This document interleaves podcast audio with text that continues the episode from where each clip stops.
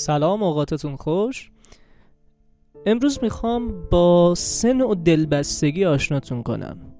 جان بالبی یکی از روانشناسان انگلیسیه که در یک خانواده خیلی خیلی خیلی مرفه به دنیا اومد و کودکی سختی داشت. نه به اون کودکی سختی که یک کودک فقیر داره. کودکی سختش اینگونه بود که در سن چهار سالگی دایه خودش رو ازش گرفتن. و از هفت سالگی وارد مدرسه شبانه روزی شد و اون مهر مادری که باید رو ندید. پدر مادرش آدم های سنگدلی نبودن فقط انسان های پولداری بودن که فکر می‌کردن اینجور تربیت کردن بچه خیلی خوبه. مثل اغلب روانشناسا ایشون هم توی نظریه هاش میگه ریشه تمام مشکلات بشری از کودکی نشأت می‌گیره و به سه نوع دلبستگی رسید. من می‌خوام در مورد سه نوع دلبستگی صحبت کنم. اولین نوع دلبستگی دلبستگی امنه.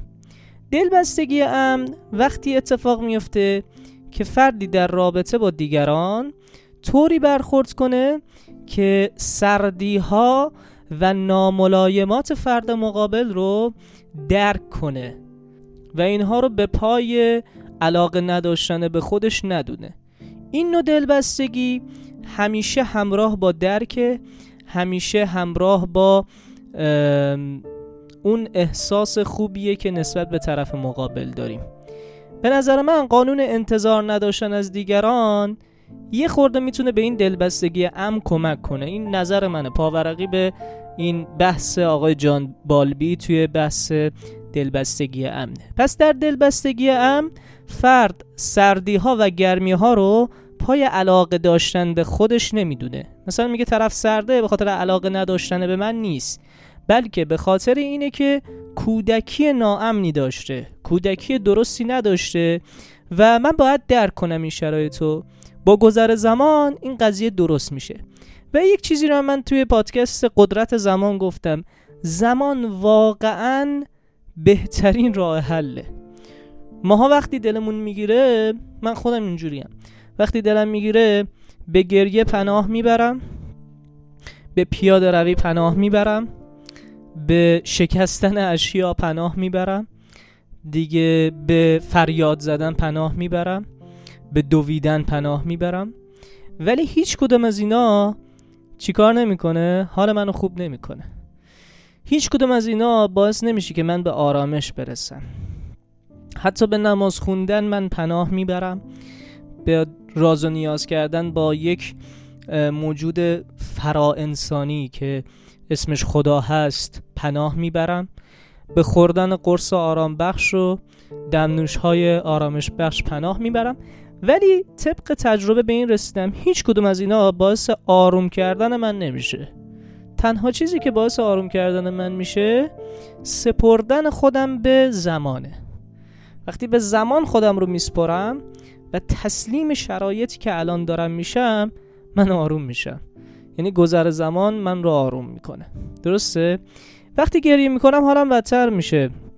حتی وقتی پیاده روی می‌کنم از لحاظ جسمی شاید حالم خوب باشه ولی از لحاظ روحی باز هم حالم بدتر میشه. خستگی پیاده روی خستگی دویدن شاید حال روحی منو بدترم بکنه. بهترین راهش به نظر من اینه که خودمونو به شرایط اون قانون تسلیم بودن اون مورد تسلیم بودن خودمون رو به شرایط واگذار کنیم و تسلیم بشیم و زمان همه چی رو درست می‌کنه. این یه پاورقی بودش که من زدم. پس اولین نوع دلبستگی دلبستگی ام بود. دلبستگی نوع دوم دلبستگی همراه با استراب بود.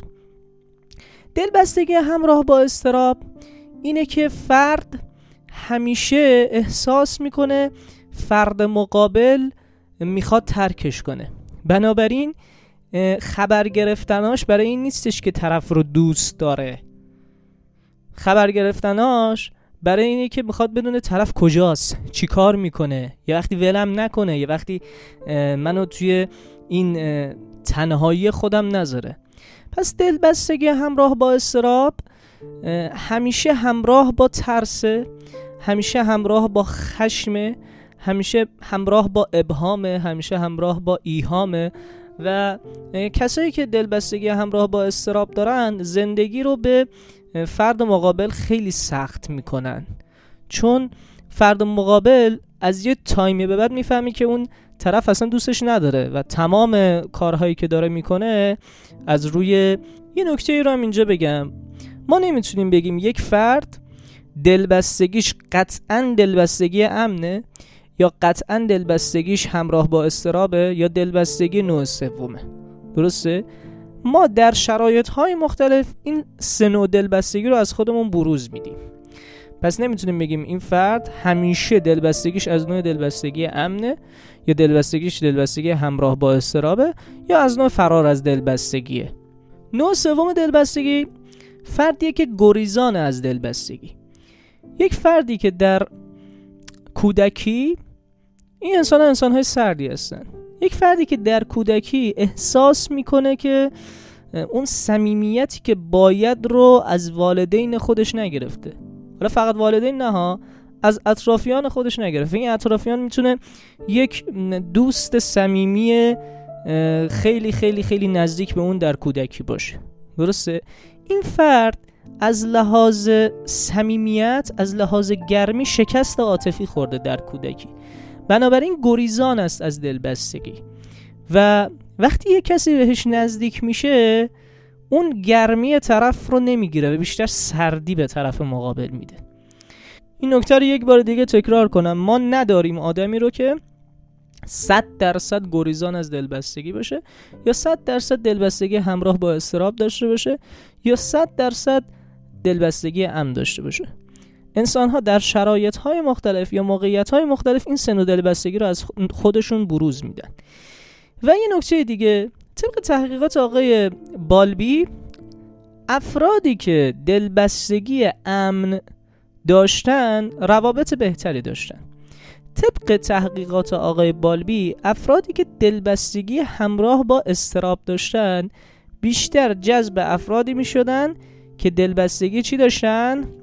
دلبستگی گریزان داشتن. یعنی گریزان از دلبستگی بودن. دقت کردی؟ میان میگن که بعضی از جوونا میان میگن که من همیشه عاشق آدمایی میشم که سردن. نمی‌دونم چرا آدمای سرد منو جذب می‌کنن. خب این فرد فردیه که دلبستگی همراه با استراب داره. و عاشق آدمایی میشه که چی؟ فرار از دلبستگی دارن. گریزان هستن از دلبستگی. یعنی این دو نوع همدیگر رو جذب می‌کنن. و وقتی این دو نوع همدیگر رو جذب می‌کنن رابطه بسیار شکننده و حساس و قطعا منجر به جدایی اتفاق میفته به نظر من این دو افراد باید برن روانکاوی بشن. هم افرادی که دلبستگی همراه با استراب دارن هم افرادی که گریزان هستن از دلبستگی. باید برن روانکاوی بشن و این خودشون رو درست کنن دلبستگیشون رو از نوع دلبستگی امن کنن.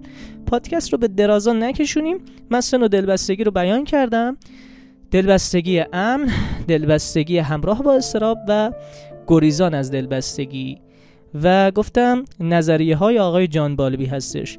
هیچ کدام از اینا رو من تایید نمی کنم فقط صرفا این نظریه ها رو بیان کردم که آشناییتی داشته باشیم. شاد و پیروز و موفق باشید.